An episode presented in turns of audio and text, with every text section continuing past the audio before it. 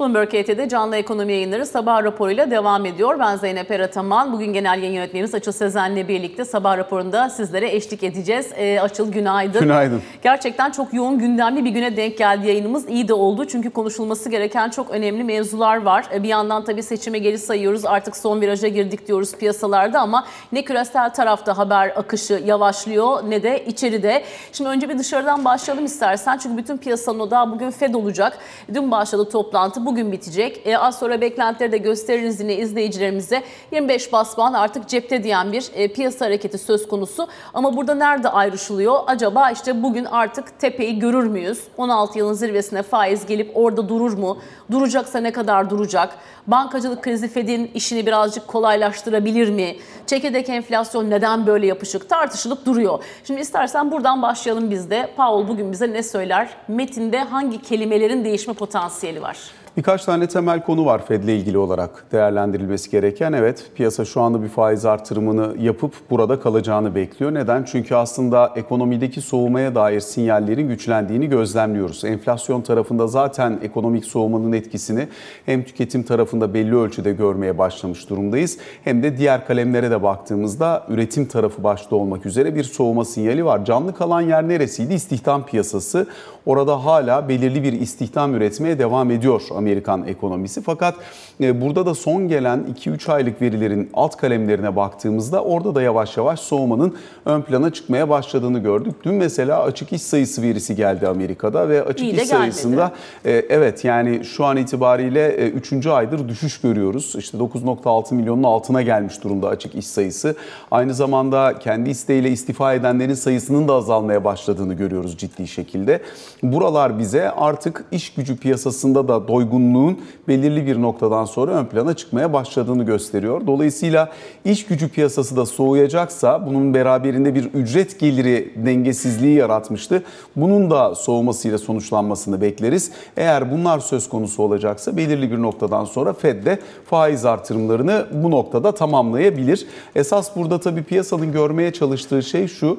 Bono tahvil piyasası biraz daha farklı bir şeyi, hisse senedi piyasası daha farklı bir şeyi fiyatlıyordu.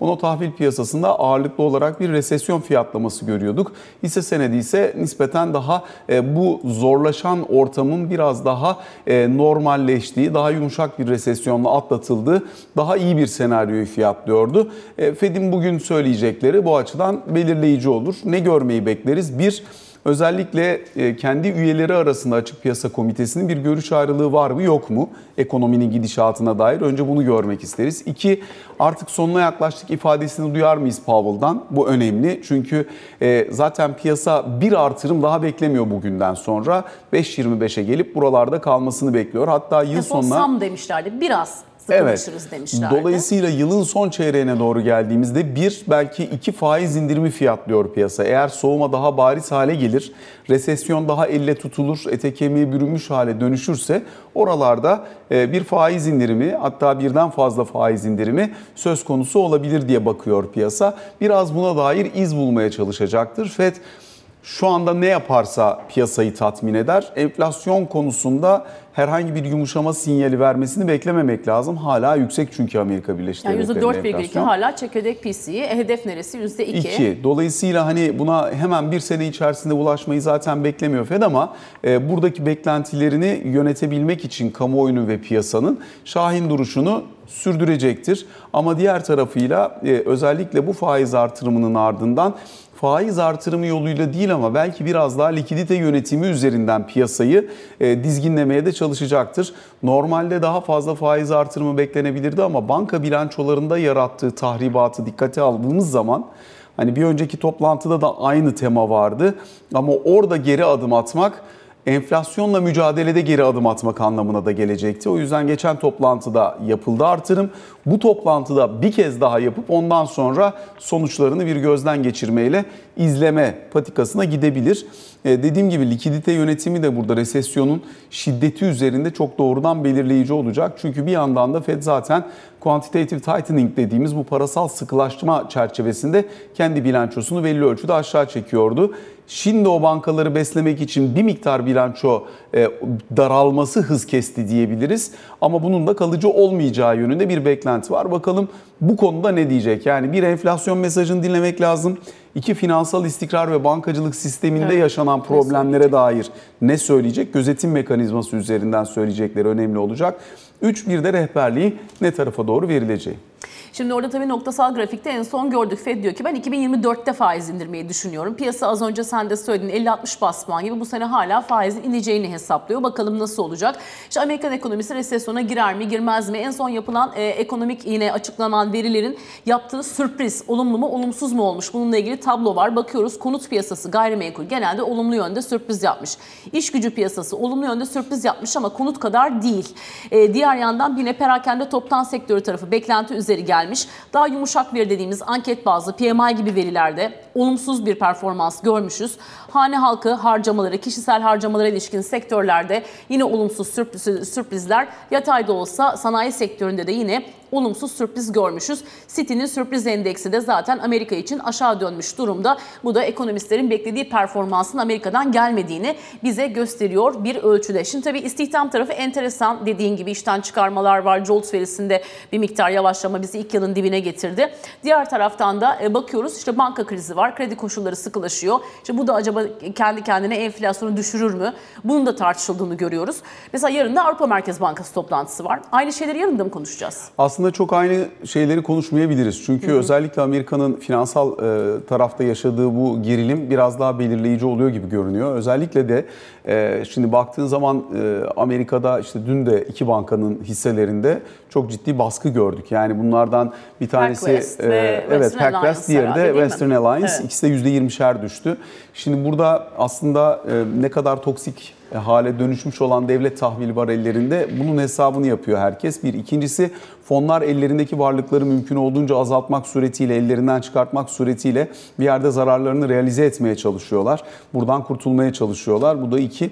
E, özellikle JP Morgan'ın e, yapmış olduğu First Republic satın almasının ardından bu iş çözülmüş olabilir ya da çözülmeye daha yakınlaşmış olabilir deniliyordu. Şimdi iki tane daha %20'lik satış piyasa üzerinde acaba sorularını bir kez daha kuvvetlendiriyor. Avrupa'ya gelince özellikle Avrupa Merkez Bankası'nın önünde daha uzun bir patika var. Avrupa'da hali hazırda yüksek kalmaya devam eden bir enflasyon var. Her ne kadar çekirdek enflasyon çok küçük küçük geri geliyor olsa da hala %4,5'ların 5'ler e, civarında ülkeden ülkeye değişecek şekilde üzerinde olunduğunu görüyoruz. E, dolayısıyla burada Avrupa Merkez Bankası biraz daha fazla mesafe almak, biraz daha faiz artırımı gerçekleştirmek zorunda kalacak gibi görünüyor.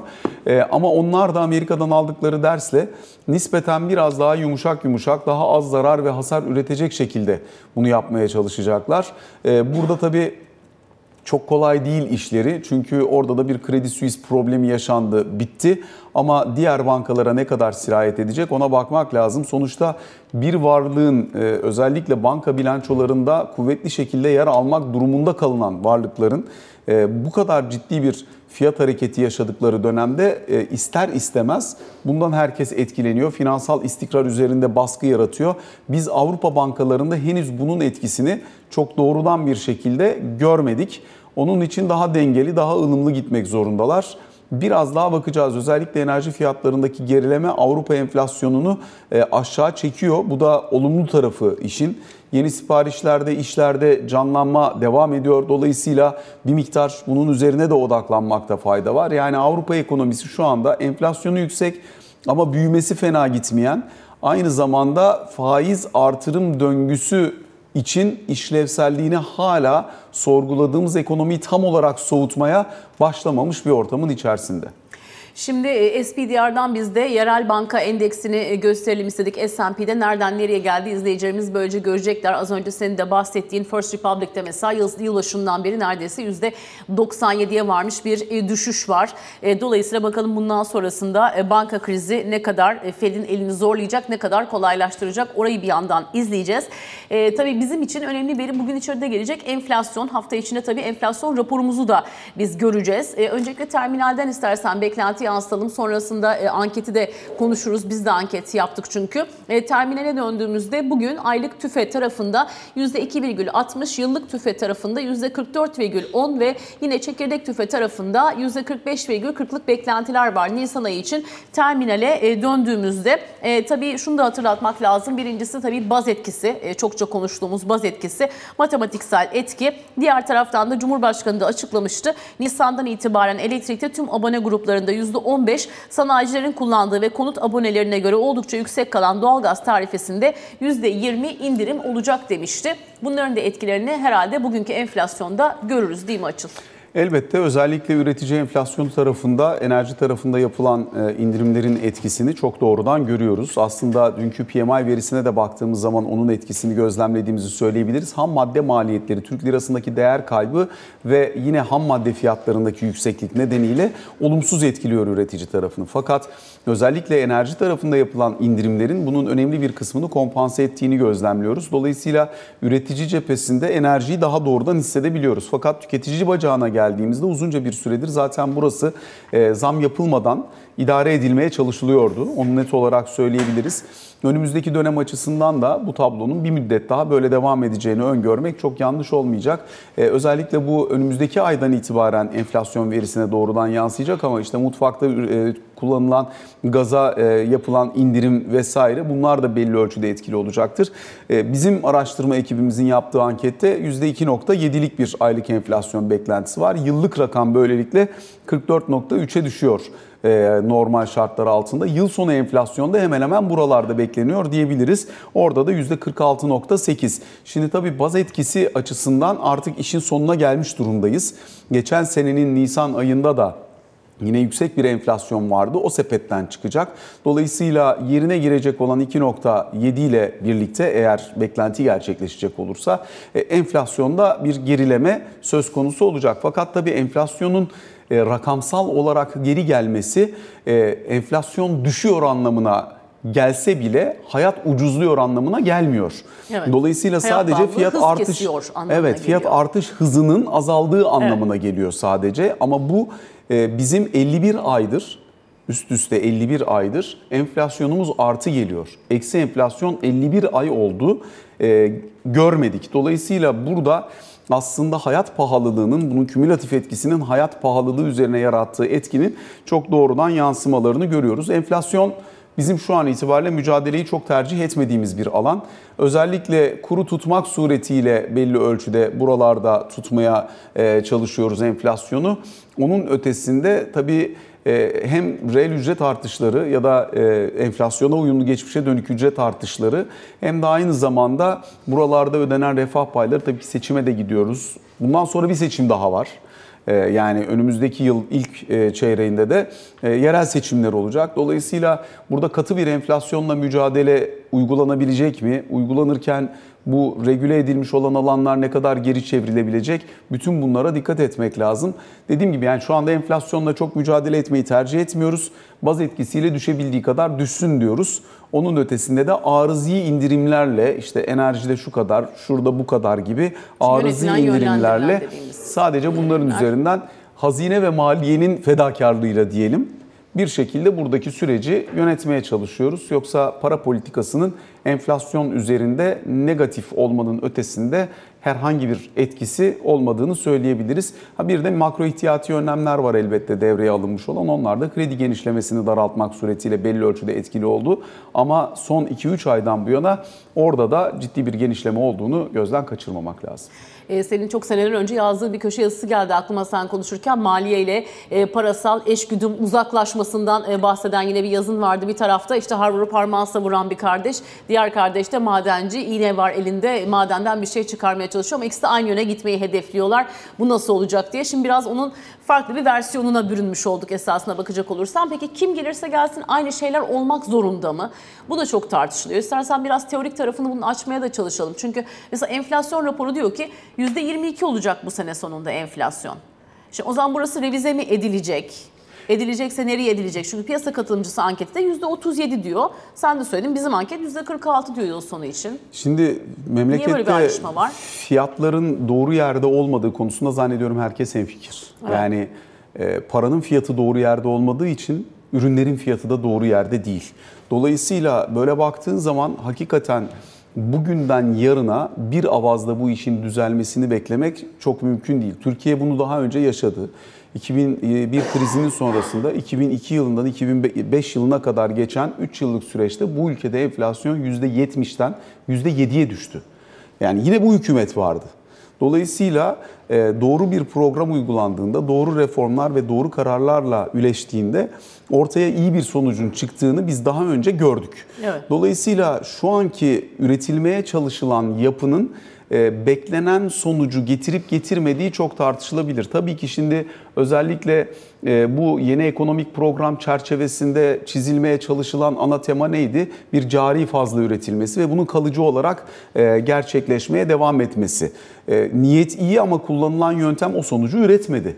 Sonuç itibariyle baktığımızda şu denilebilir yani ekonomiyi yönetenler açısından işte enerji ve altın dışarıda bırakıldığında bizim ürettiğimiz e, dış ticaret fazlası önemli ölçüde arttı e, denilebilir. Bu haklı da bir gerekçe olur. Fakat biz yine 5 milyar dolar civarında enerji ithalatı yapmışız. Yine aynı zamanda yaklaşık 1,5 milyar dolar kadar altın ithalatı yapmışız.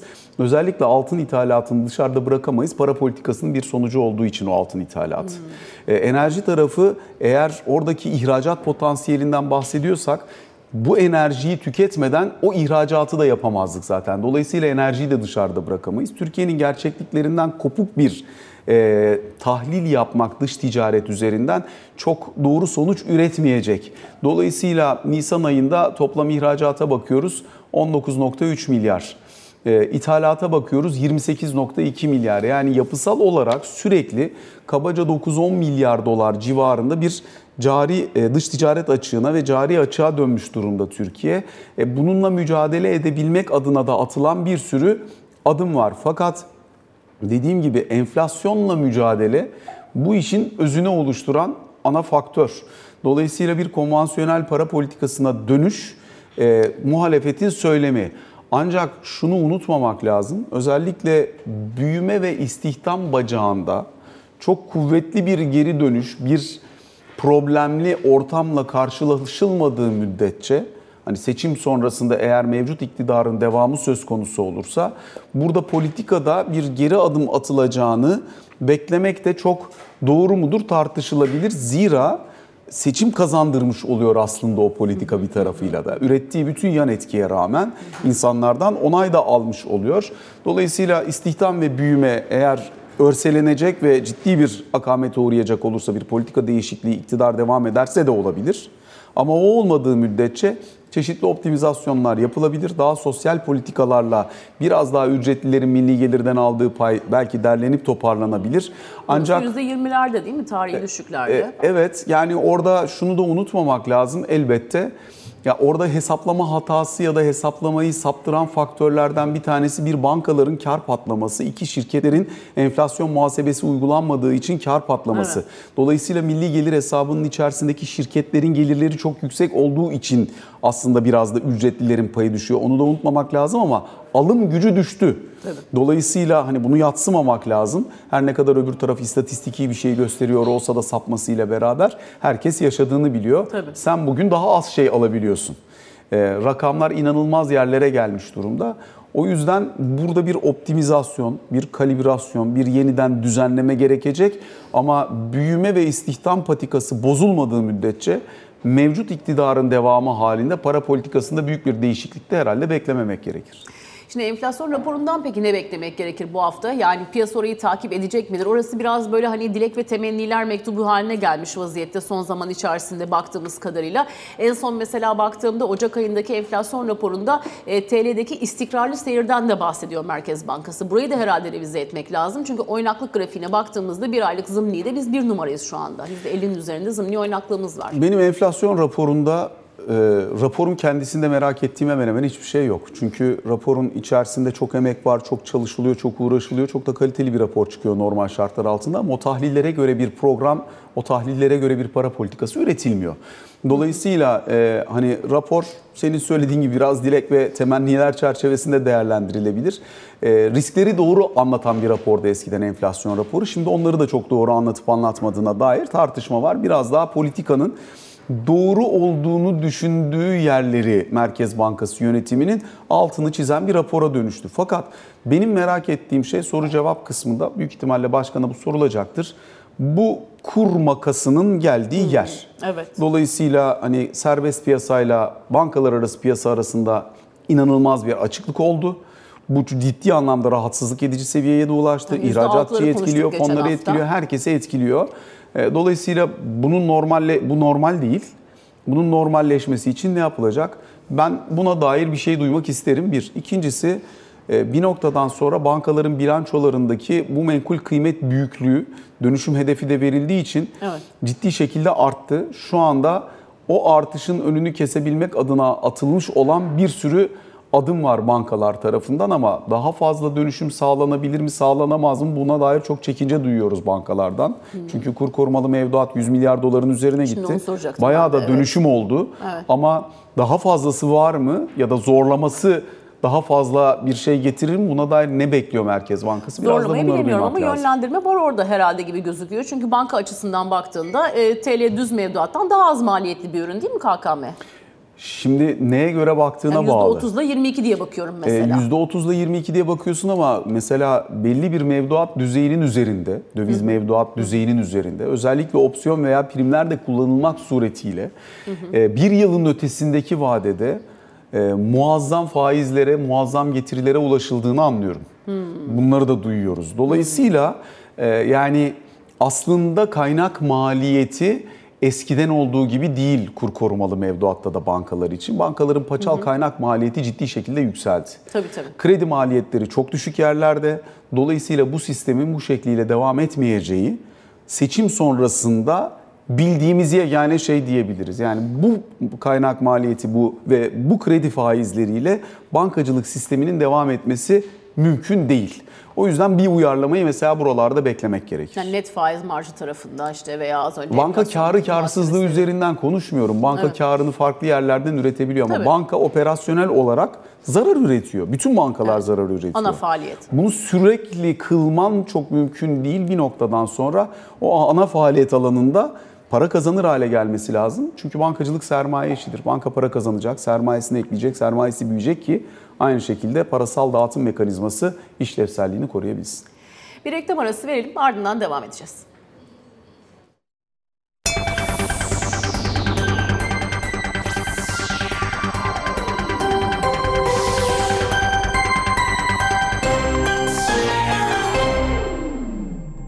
Devam ediyoruz sabah raporuna. Genel Müdürümüz Ali Can Türkoğlu da bize katıldı. Ali Can günaydın. Günaydın. Şimdi o kadar birbirinden farklı başlıklar var ki bir tarafta az önce cari dengeyi konuşuyoruz açılı. Petrolle ilgili Cumhurbaşkanı'ndan dün gelen e, Judy Gabar açıklaması var. Diğer tarafta yurt dışında oylar kullanılmaya başlandı. E, Ali Çınar'dan da alıyoruz bilgilerini. Amerika'da oyların verilme süreci bir yandan devam ediyor diye. E, bir taraftan da muhalefet ortaya ekonomi modeli koymaya başladı. Acaba ekonomi yönetimi için kimleri telaffuz ederler netleşir mi?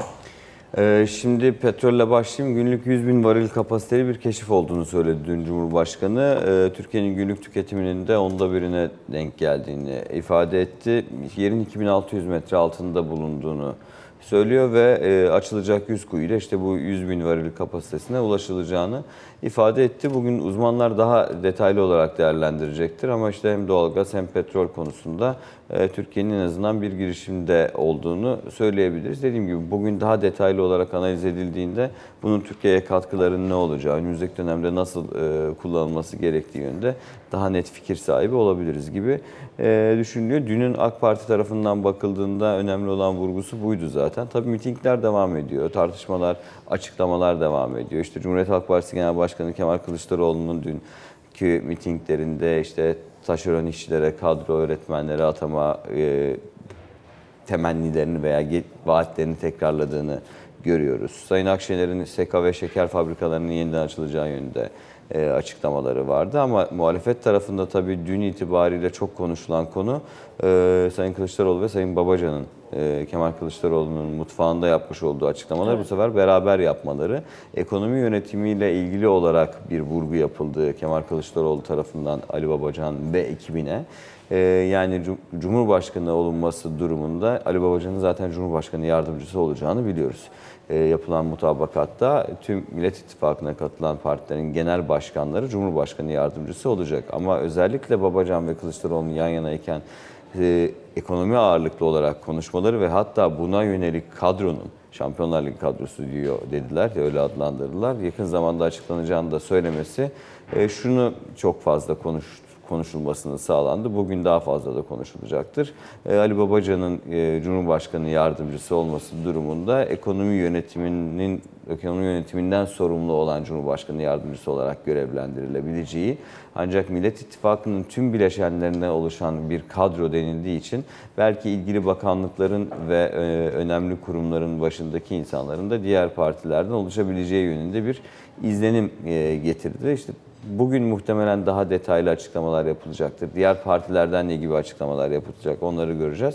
Ama işte, işte ittifak partilerinin e, en az bir bakanlığa sahip olacağını da bildiğimiz için muhtemelen e, bazı bakanlıkların bölünmesinin de gündemde olduğu zaten konuşuluyordu. Dediğim gibi Cumhurbaşkanı Yardımcısı olarak Ali Babacan'ın görevlendirilip diğer partilerden yetkili isimlerin de ilgili bakanlıklarda olabileceği bir sistem düşünülüyor diye tahmin ediyorum. Ve bugün yarın onun açıklaması da gelecektir diye tahmin ediyorum. Son parti son olarak şeyi de söyleyeyim. Yurt dışı oylar ilk 6 günde 797.841 olarak açıklandı.